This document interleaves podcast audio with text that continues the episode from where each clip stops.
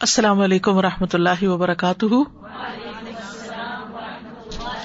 کیا حال ہے سب کا؟ الحمد للہ نحمد ونسلی علی رسول کریم اما بعد۔ فاعوذ باللہ من الشیطان الرجیم۔ بسم اللہ الرحمٰن الرحیم۔ ربش رحلی صدری ویسر لی امری۔ وحل العقدم من لسانی یفقہ قولی۔ قل هل يستوي الذين يعلمون والذين لا يعلمون واذا قيل انشزوا فانشزوا يرفع الله الذين امنوا منكم والذين اوتوا العلم درجات والله بما تعملون خبير يا أيها الذين آمنوا أطيعوا الله ورسوله ولا تولوا عنه وأنتم تسمعون. کتاب الذبائح والصيد باب اذا اصاب قوم غنیمة فذبح بعضهم غنما او ابلا بغیر امر اصحابهم. لم تو کل لحدیث رافع ان نبی صلی اللہ علیہ وسلم وقال تاووس و اکرمت فی ذبیحت السارقی باب اذا اصاب قوم غنیمتا، جب ملے کسی قوم کو غنیمت کا مال، فذبح بعضهم تو ذبح کر دے ان میں سے بعض غنمن بکریوں کو، او ابلن یا اونٹوں کو۔ بغیر امر اصحاب اپنے ساتھیوں کے حکم کے بغیر ہی۔ لم تو، کل تو وہ نہیں کھائی جائیں گی۔ لحدیث راف راف کی حدیث کے مطابق، ان نبی صلی اللہ علیہ وسلم، جو وہ نبی صلی اللہ علیہ وسلم سے روایت کرتے ہیں، وقال تاؤسن اور تاؤس نے، و اکرما اور اکرما نے کہا، فی زبی سارق چور کے زبیحے کے بارے میں یعنی اگر کوئی کسی کی مرغی چوری کر لیتا ہے یا بکری چوری کر لیتا ہے، تو اگر وہ ذبح کر کے کھلانا چاہے تو کیا کرو؟ اتراہ پھینک دو اس کو، اسے مت کھاؤ۔ تو اس باب سے یہ بات پتہ چلتی ہے کہ تقسیم سے پہلے یعنی مال غنیمت تقسیم کرنے سے پہلے ذبح نہیں کیا جا سکتا، پکایا نہیں جا سکتا، کھایا نہیں جا سکتا۔ حدثنا مسدد، حدثنا ابو الاحوص، حدثنا سعید بن مسروق، ان ابایہ بن رفاعت، ان ابیہ ان جدہ رافع بن خدیج، قال قلت للنبی صلی اللہ علیہ وسلم. رافع بن خدیج کہتے ہیں کہ میں نے نبی صلی اللہ علیہ وسلم سے کہا، اننا نلقل ادو غدن، کہ ہم کل دشمن سے مٹ بھیڑ کریں گے۔ ولی سما مدا، اور ہمارے پاس چڑیا نہیں ہے۔ فقالا تو آپ نے فرمایا ماں انہر دما جو خون بہا دے یعنی چھری نہ ہو، کوئی اور چیز ہو، جو خون بہا دے۔ وہ ذکر رسم اللہ، اور اس پر اللہ کا نام لیا گیا ہو۔ فکلو ہوں تو اس کو کھا لو۔ معلوم یقن سن، جب تک کہ وہ دانت نہ ہو۔ یعنی دانت سے خون بہایا گیا ہو تو پھر نہیں۔ ولا ظفر، اور نہ ہی ناخن۔ وسا احدث حکم انزال کا اور میں تمہیں اس کے بارے میں ضرور بتاؤں گا۔ اما سن جہاں تک دانت کا تعلق ہے فعزمن تو وہ ہڈی ہے۔ وہ اما ظفر اور جہاں تک ناخن کا تعلق ہے فمدا الحبشتی، تو یہ حبشیوں کی چھریاں ہیں۔ وہ تقدم سرعن الناسی فصاب من الغنا امی اور جلد ہی آگے بڑھے لوگ، انہوں نے غنیمت کے مال حاصل کیے۔ ون نبی صلی اللہ علیہ وسلم یعنی تقدمہ کا مطلب آگے بڑھ گئے اور سر آنا جلدی سرعت سے۔ یعنی آگے چلے گئے اور جلد ہی لوگوں نے جو غنیمتیں حاصل کی، نبی صلی اللہ علیہ وسلم فی آخر اناسی لوگوں کے آخر میں تھے۔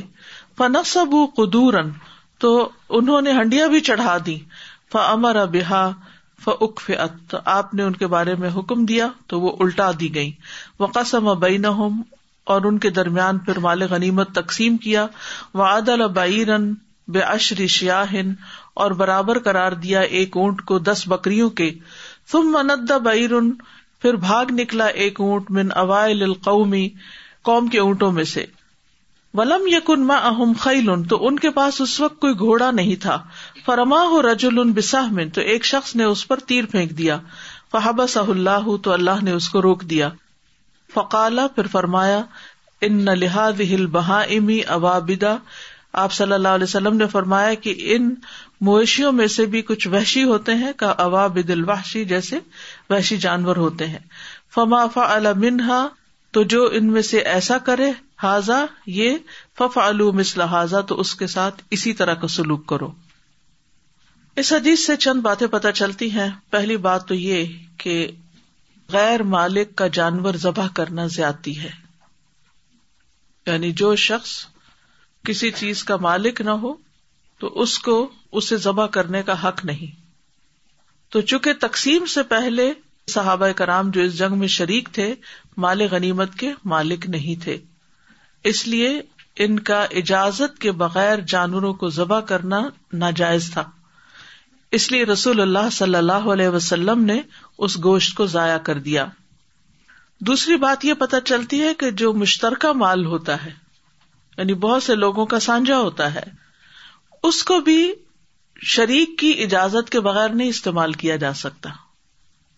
یعنی دو لوگوں کی ایک بکری ہے تو یہ نہیں کہ آپ کا میری بھی تو ہے، جا کے جس وقت جی چاہے اس کا دودھ دو لیں۔ نہیں، وہ جب دویا جائے گا تو اس کو شراکت داروں میں برابر کا تقسیم کیا جائے گا۔ کوئی ایک دوسرے کی مرضی کے بغیر نہیں لے سکتا۔ ہاں اگر ضرورت ہے تو دوسرے سے اجازت لے لے۔ تو چونکہ صحابہ نے یہاں مال غنیمت کی تقسیم سے پہلے ہی یہ اونٹ لے لیے تھے، جن پر سب کا حصہ تھا، تو اس لیے آپ صلی اللہ علیہ وسلم نے اس کو مال مشترک سمجھتے ہوئے بعض لوگوں کا اس میں تصرف ناجائز قرار دیا۔ مال غنیمت کیسے تقسیم کیا جاتا ہے؟ ٹوٹل اس کی پانچ ڈیریاں بنا دی جاتی۔ یا پانچ پر ڈیوائڈ کر دیا جاتا ہے اور اس میں سے ایک حصہ اللہ اور اس کے رسول کا نکال لیا جاتا ہے اور اس کو مسلمانوں کے بیت المال میں بطور غنیمت ڈال دیا جاتا ہے یعنی یہ مال تمام مسلمانوں کا ہوتا ہے اور پانچ میں سے باقی کے چار حصے وہ غنیمت حاصل کرنے والوں کے درمیان تقسیم کر دیے جاتے ہیں اور وہ ان کا پرسنل ہو جاتا ہے، وہ لے جاتے ہیں۔ تو ان لوگوں نے جو اونٹ پہلے ہی لے لیے تھے، تو یہ سب کا حصہ تھا، ابھی اس کی تقسیم نہیں ہوئی تھی۔ تو اس لیے آپ نے ہانڈیوں کو الٹانے کا حکم دیا۔ تو اس سے یہ دلیل ملتی ہے کہ جو مال مشترک ہوتا ہے، اس کو دوسرے کی اجازت کے بغیر استعمال نہیں کیا جا سکتا۔ اگر کیا جائے تو یہ حرام ہوگا۔ اور اسی طرح ذبح بھی نہیں کیا جا سکتا۔ اگرچہ وہ جانور حلال تھے، اور آپ یہ بھی کر سکتے تھے کہ پکے ہوئے گوشت کو بھی پھر تقسیم کر دیتے اسی طرح، لیکن آپ نے بطور تعزیر ہانڈیاں الٹانے کا حکم دیا تھا۔ ورنہ نبی صلی اللہ علیہ وسلم اپنی ثوابدید سے ان کو اجازت دے بھی سکتے تھے۔ اور اگر آپ اجازت دے دیتے تو ممانعت ختم ہو جاتی۔ لیکن یہ سزا دینے کی ایک قسم تھی کہ اب اس میں سے کوئی بھی نہیں کھائے گا۔ کیونکہ اگر آپ اس وقت یہ بند نہ باندھتے تو بعد کے لوگ اس چیز کو بہت ہلکا سمجھتے۔ تو آپ نے ڈے ون پر ہی اس کو بالکل ختم کر دیا کہ کوئی اس کے اوپر توقع نہ رکھے۔ پھر اسی طرح ایک بات یہ بھی پتہ چلتی ہے کہ چاہے آپ کا اپنا ہی حق ہو، لیکن اگر وہ کسی دوسرے کے حق میں ملا ہوا ہو، تو آپ اس میں جلد بازی کر کے اس کو اپنے لیے ناجائز کر لیتے چاہے آپ کا بھی حق ہے اس میں ہاں؟ اور یہ جلد بازی پر سزا کی ایک قسم تھی۔ تو ہیسٹینیس جو ہے ہمارے دین میں پسندیدہ نہیں ہے۔ جلد بازی اور جلد بازی کیا ہوتی ہے؟ کسی کام کو اس کے مقرر وقت سے پہلے کر لینا۔ یہ جلد بازی ہوتی ہے۔ اول وقت میں کرنا جلد بازی نہیں ہوتی۔ اس کی ایک مثال سے سمجھاؤں گی۔ جیسے نماز کا وقت ہے، تو جب آزان ہو جائے یا وقت داخل ہو جائے، تو آپ فوراً نماز پڑھ لیتے ہیں، تو آپ نے اول وقت میں نماز پڑھی۔ لیکن ابھی آزان ہوئی ہی نہیں اور آپ پہلے ہی مسلح پہ کھڑے ہو گئے کہ میں سب سے پہلے ہی پڑھ لوں تو یہ آپ کی نماز ہوگی ہی نہیں۔ یہ جلد بازی ہے۔ ٹھیک ہے؟ علیہ السلام وقت مقرر سے پہلے پہنچ گئے تھے کوہ تور پر۔ تو اللہ سبحان تعالیٰ نے ان کے پیچھے ان کی قوم کو فطے میں ڈال دیا تھا۔ انہوں نے پوچھا تھا کہ وما آ جلا کا ان قوم کا یا موسا کالا اجل تو الئی کا ربی لردا ٹھیک تو اس پر پھر آتا ہے کہ اللہ تعالیٰ نے فرمایا کہ سامری نے تمہاری قوم کو پیچھے سے پتنے میں ڈال دیا تو اس سے بھی یہ بات پتا چلتی ہے کہ چاہے نیکی کا کام ہی کیوں نہ ہو، اس کو بھی سوچ سمجھ کے کرنا چاہیے۔ جلد بازی اچھی بات نہیں ہے۔ کیونکہ ہم بازو کا بے صبرے ہو جاتے ہیں۔ بازلوں کی عادت ہوتی ہے، جو ہی کوئی کام سامنے آتا ہے یا کسی چیز کے بارے میں سوچتے تو ان کو انگزائٹی شروع ہو جاتی اور وہ وقت سے پہلے ہی اس کو کرنا شروع کر دیتے تو آپ دیکھیے کہ اگر کسی فروٹ کو وقت سے پہلے اتار لیا جائے تو کیا ہوتا ہے؟ وہی صحت کے لیے نقصان دہ ہوتا ہے۔ حالانکہ وہ اگر وقت پر اتارا جاتا، پکنے پر اس کو کھایا جاتا، تو وہ زیادہ فائدہ مند ہوتا۔ تو انسان جو ہے نا، اس کے اندر یہ ایک ویکنیس ہے۔ قرآن مجید میں آتا ہے وہ خل قل انسان عجل۔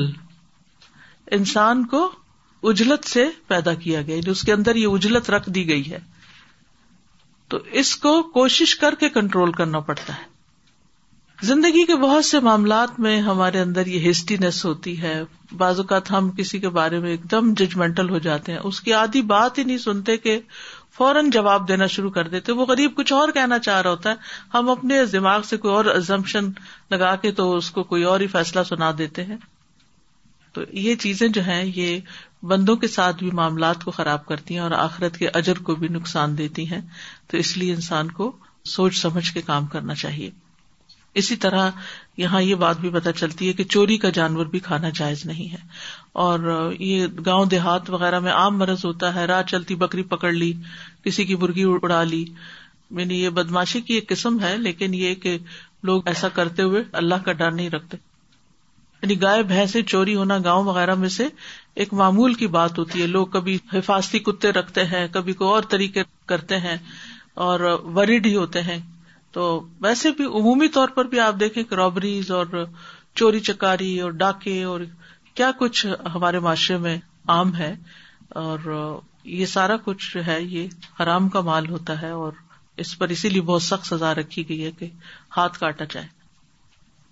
اسی طرح یہ ہے کہ نبی صلی اللہ علیہ وسلم نے ایک موقع پر مالک کی اجازت کے بغیر ذبح کیا جانور نہ کھایا۔ یعنی مالک نے اجازت نہیں دی تھی یا اس سے پوچھا ہی نہیں گیا تھا تو ذبح کر لیا گیا تو وہ بھی آپ نے نہیں کھایا۔ ایک انصاری آدمی سے روایت ہے، وہ کہتے ہیں کہ ہم رسول اللہ صلی اللہ علیہ وسلم کے ساتھ ایک جنازے میں گئے۔ پھر جب آپ واپس ہوئے تو آپ کو ایک عورت کی طرف سے دعوت دینے والا ملا۔ تو آپ اس کے یہاں تشریف لے آئے، اس نے کھانے پہ بلا لیا، آپ چلے گئے۔ کھانا پیش کیا گیا تو آپ نے اپنا ہاتھ بڑھایا۔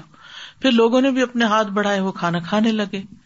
ہمارے بڑوں نے دیکھا کہ رسول اللہ صلی اللہ علیہ وسلم ایک ہی لکما منہ کے اندر گھمائے چلے جا رہے ہیں اور آپ اس کو نگل نہیں رہے۔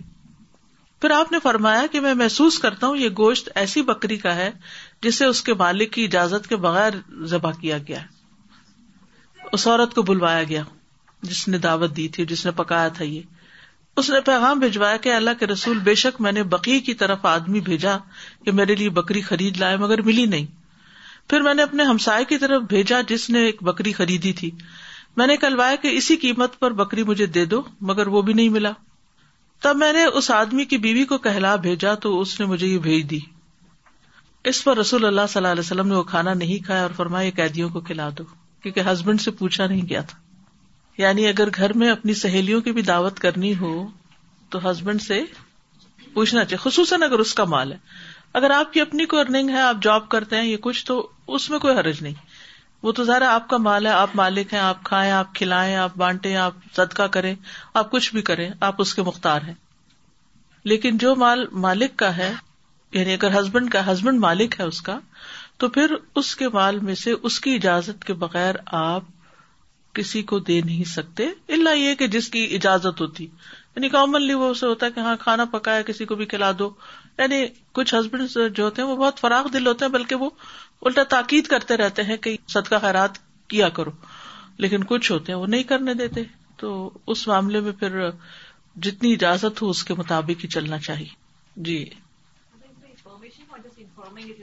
اگر انفارم کرنے پر ان کا موڈ آف نہیں ہوتا اور وہ آگے سے نہ ہاں کہتے نہ نہ یعنی کہ یہ تو خود انڈرسٹینڈنگ کی بات ہوتی ہے نا کہ وہ اس کو برا نہیں مانتے اجازت ہی ہے تو پھر ٹھیک ہے۔ السلام علیکم۔ سادہ جی اس میں ایک یہ بات بھی ہے کہ بہت گھر کے معاملات جو خراب ہو جاتے ہیں عورتیں چھپا کے گفٹ دیتی ہیں اپنے گھر والوں کو۔ اور شوہر کو نہ پتا چلے۔ جی میکے کو یا ایسے لوگوں کو جن کا انہوں نے منع کیا ہوتا ہے اکثر کہ یہ دوست مجھے تمہاری پسند نہیں لیکن عورتیں یہ چیز کرتی ہیں جس کی وجہ سے اب موسٹلی یہ ہوتا ہے کہ آدمی ٹرسٹ کھو بیٹھتے ہیں اپنی عورت پہ اور پیسے کا حساب اپنے پاس رکھتے ہیں۔ پھر کہتی ہیں جی یہ مجھ پہ بھروسہ نہیں کرتے۔ تو یوزلی یہ چیز بہت سننے میں آئی ہے کہ عورتیں یہ کام کرتی ہیں اور جو کہ نہیں ریلیشن شپ کی خرابی کا باعث ہوتا ہے۔ ٹرسٹ کو پورا بریک کر دیتی ہیں۔ سزا جی towards the end of the حدیث دا ورڈز فرما رجل بسہم فحبسه الله. I want this that we have to always recognize no matter what apparently who's doing the action it is Allah subhanahu wa ta'ala who does it. اللہ نے تمہیں بھی پیدا کیا اور جو تم کام کرتے ہو، وہ ایکشن بھی اللہ نے پیدا کیے ٹھیک ہے؟ تو اس لیے اللہ کی طرف ان کی نسبت کرنا، خیر کے اعمال کی خاص طور پر۔ باب۔ ادا ند بعیر جب کوئی اونٹ بھاگ نکلے لقوم کسی قوم کا فرما باد تو ان میں سے کوئی اس کو تیر مار دے بسا ہمن تیر کے ساتھ۔ فقت لہو تو وہ تیر اس کو مار ڈالے۔ اراد اسلح ہوں تو اس کا ارادہ ہو ان کی اسلح کا، ان کی بھلائی کا۔ فہو جائز ان تو یہ جائز ہے۔ لخبر راف ان نبی صلی اللہ علیہ وسلم۔ اس حدیث کی وجہ سے جو راف نبی صلی اللہ علیہ وسلم سے روایت کرتے ہیں۔ اب پیچھے بات ہوئی تھی کہ کسی کا جانور اس کی اجازت کے بغیر نہیں مار سکتے۔ اب یہاں پر کیا ہوا کہ اجازت کے بغیر ہی تیر مار دیا کیونکہ وہ بھاگ نکلا تھا۔ اس کو روا قرار دیا گیا۔ اس کی رخصت ہے۔ کیوں؟ کیونکہ اس کی نیت اصلاح کی تھی، فساد کی نہیں تھی۔ اس نے جذبہ ہمدردی کے پیش نظر ایسا کیا۔ تو اس پر کسی قسم کا تاوان نہیں۔ کیونکہ اگر وہ تیر نہیں مارتا تو وہ ہاتھ سے نکل جاتا۔ فائدہ کچھ نہ ہوتا۔ پچھلے عنوان میں کیا تھا کہ کسی کی ہمدردی کے بجائے اپنے مطلب کے لیے وہ کام کیا گیا تو یہاں اس سے برعکس معاملہ ہے۔ حدیث تقریباً وہی ہے۔ حدثنا محمد ابن السلام اخبر انا عمر ابن ابید التنافسی ان سعید ابن مسروق ان ابایت ابن رفاعت ان جدی رافع ابن خدیج رضی اللہ عنہ قال كنا مع النبی صلی اللہ علیہ وسلم فی سفر. رافع کہتے ہیں کہ ہم نبی صلی اللہ علیہ وسلم کے ساتھ تھے، ایک سفر میں، فند بعیر من الابلی اونٹوں میں سے ایک اونٹ بھاگ نکلا۔ کالا فرما رجول بسہمن تو ایک شخص نے اس پہ تیر پھینکا۔ فہب سہو تو اس نے اس کو روک دیا۔ کالا کہتے ہیں، ثم قال، راوی کہتے ہیں کہ پھر نبی صلی اللہ علیہ وسلم نے فرمایا، ان لہا اوابد کا وابد البحشی کہ جانوروں میں سے بعض وحشی جانور ہوتے ہیں۔